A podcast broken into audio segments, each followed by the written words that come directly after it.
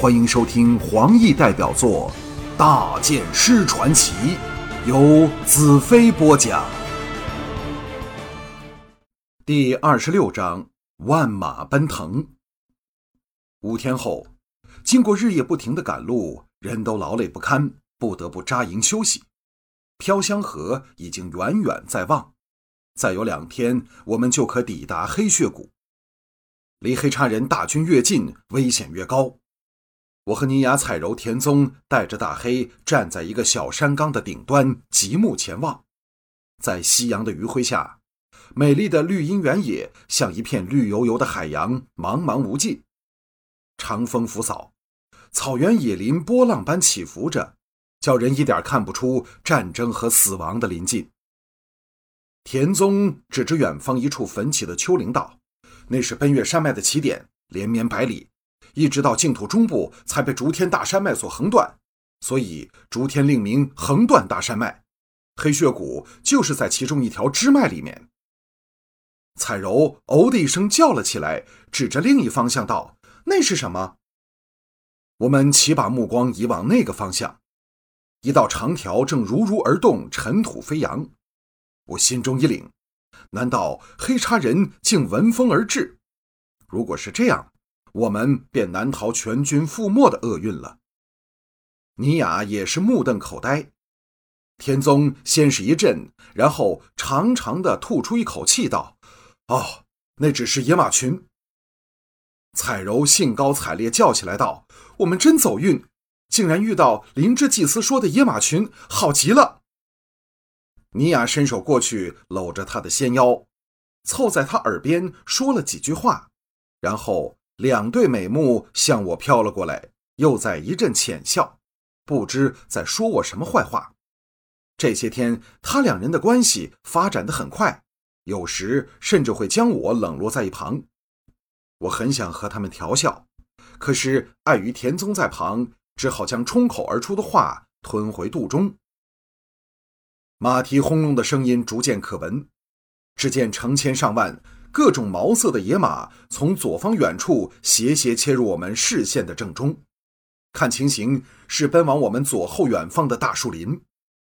这时，奇异的声响在我身旁响起，我和大黑同时愕然侧望，只见一旁吃草的飞雪不知何时竟来到我身旁，圆圆的眼睛睁得大大的。一眨不眨看着漫山遍野而来的野马，鼻头微微嘶哼着。我刚想伸手抚摸它如白雪般的鬃毛，飞雪以一声长嘶，前蹄跳起，在踏下时俯前便冲。时间已不允许我多想，我箭步飞前，恰好扑上马背。大黑则舍命从后追来。刹那间，飞雪驮着我奔下了小山岗。回头看去，彩柔、尼雅和田宗三人呆在那里，完全不知发生了什么事。其实我也不知道发生了什么事。我硬勒马缰，飞雪悲鸣一声，第一次不遵从我的指令，死命向前狂奔。我急中生智，将嘴凑在他耳边叫道：“等等，大黑！”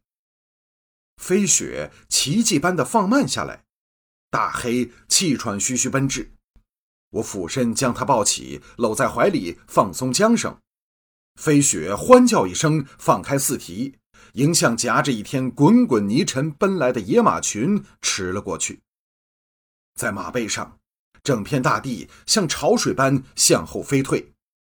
飞雪惊人的高速，大幅缩短了广阔原野的距离。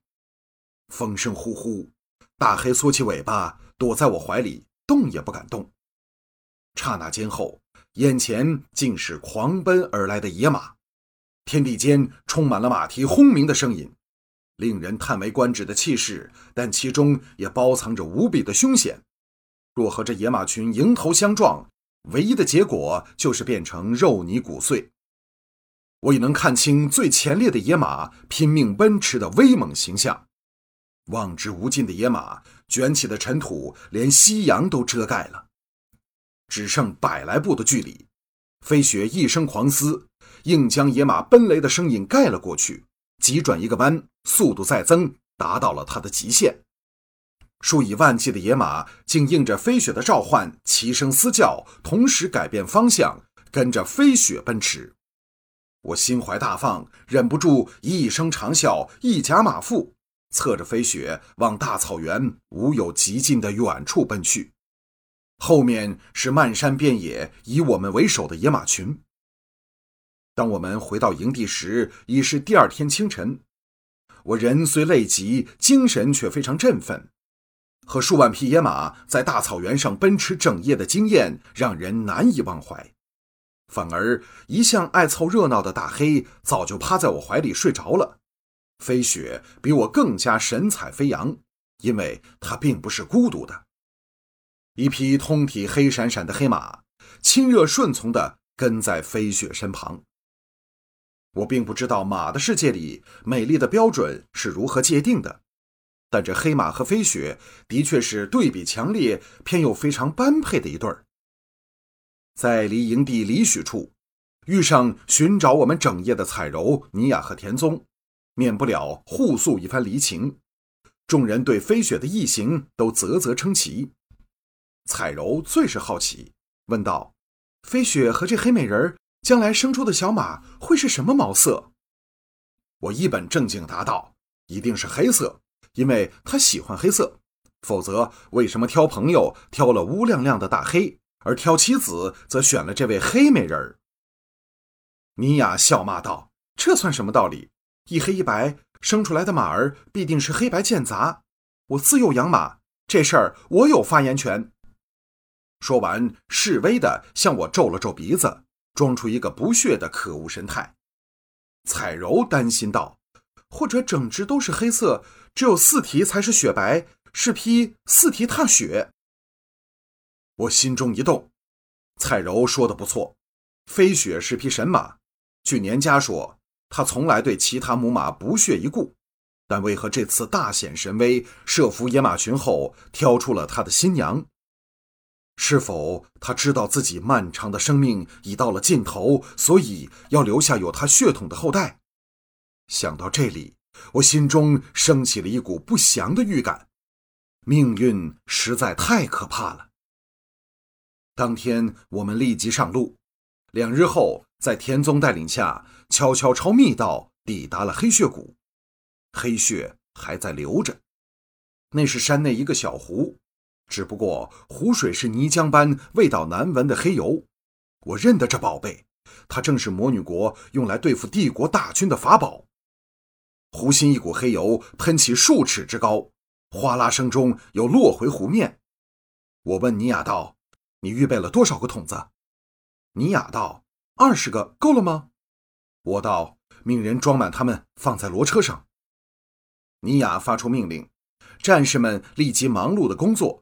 以各种盛器取油注入桶中，田宗来到我身旁，躬声道：“大剑师，取了油后，我们接着怎么办？”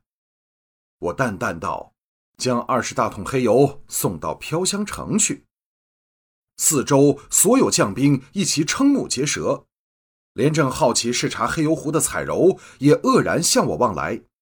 我当然明白他们的感受。这些危险品送去飘香城有什么用？难道要把飘香城烧个一干二净、玉石俱焚吗？何况我们根本穿不过那围城的黑叉大军。尼雅疑惑道：“假如给黑叉人发现了怎么办？”田宗和其他几名较高级的战士纷纷点头，表示他们也想知道答案，因为这样一大队蜗牛般缓缓而行的骡车队。要不给黑叉人发现，就只有是所有黑叉人那时都瞎了。我微微一笑，道：“立即弃桶逃命。”众人更是愕然，这是什么办法？尼雅神情一动，道：“这就是你所说的送礼吗？”我向仍是一脸不解之色的田宗道：“假设你是黑叉人，逮到这载着二十大桶黑油的车队，你会怎么办？”田宗皱眉道：“我当然会研究一下这二十桶怪东西是什么来的，为何净土人会冒险将他们运往飘香城？”